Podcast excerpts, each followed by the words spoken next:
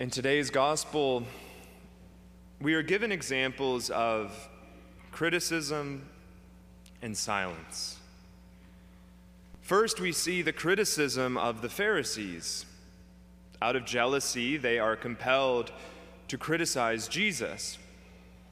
Jesus had just been elevated by the people above every prophet that had ever lived.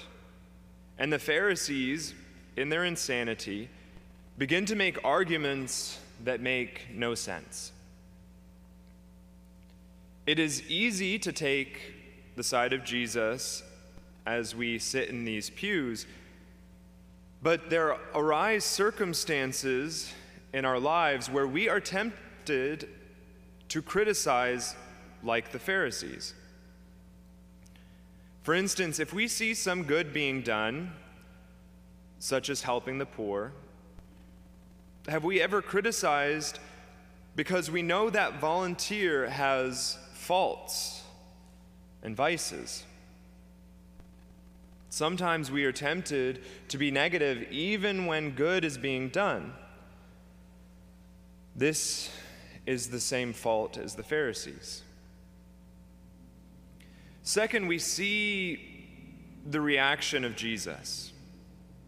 Jesus does not engage with the Pharisees, but the next verses describe him going about continuing to do good.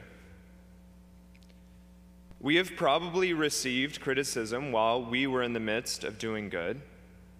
People question our motives, and Jesus gives us the example of silence. It is often unnecessary to defend ourselves. And the great saints showed forth their holiness often through silence. The next time we are criticized, we might silently bear the criticism, just like Jesus.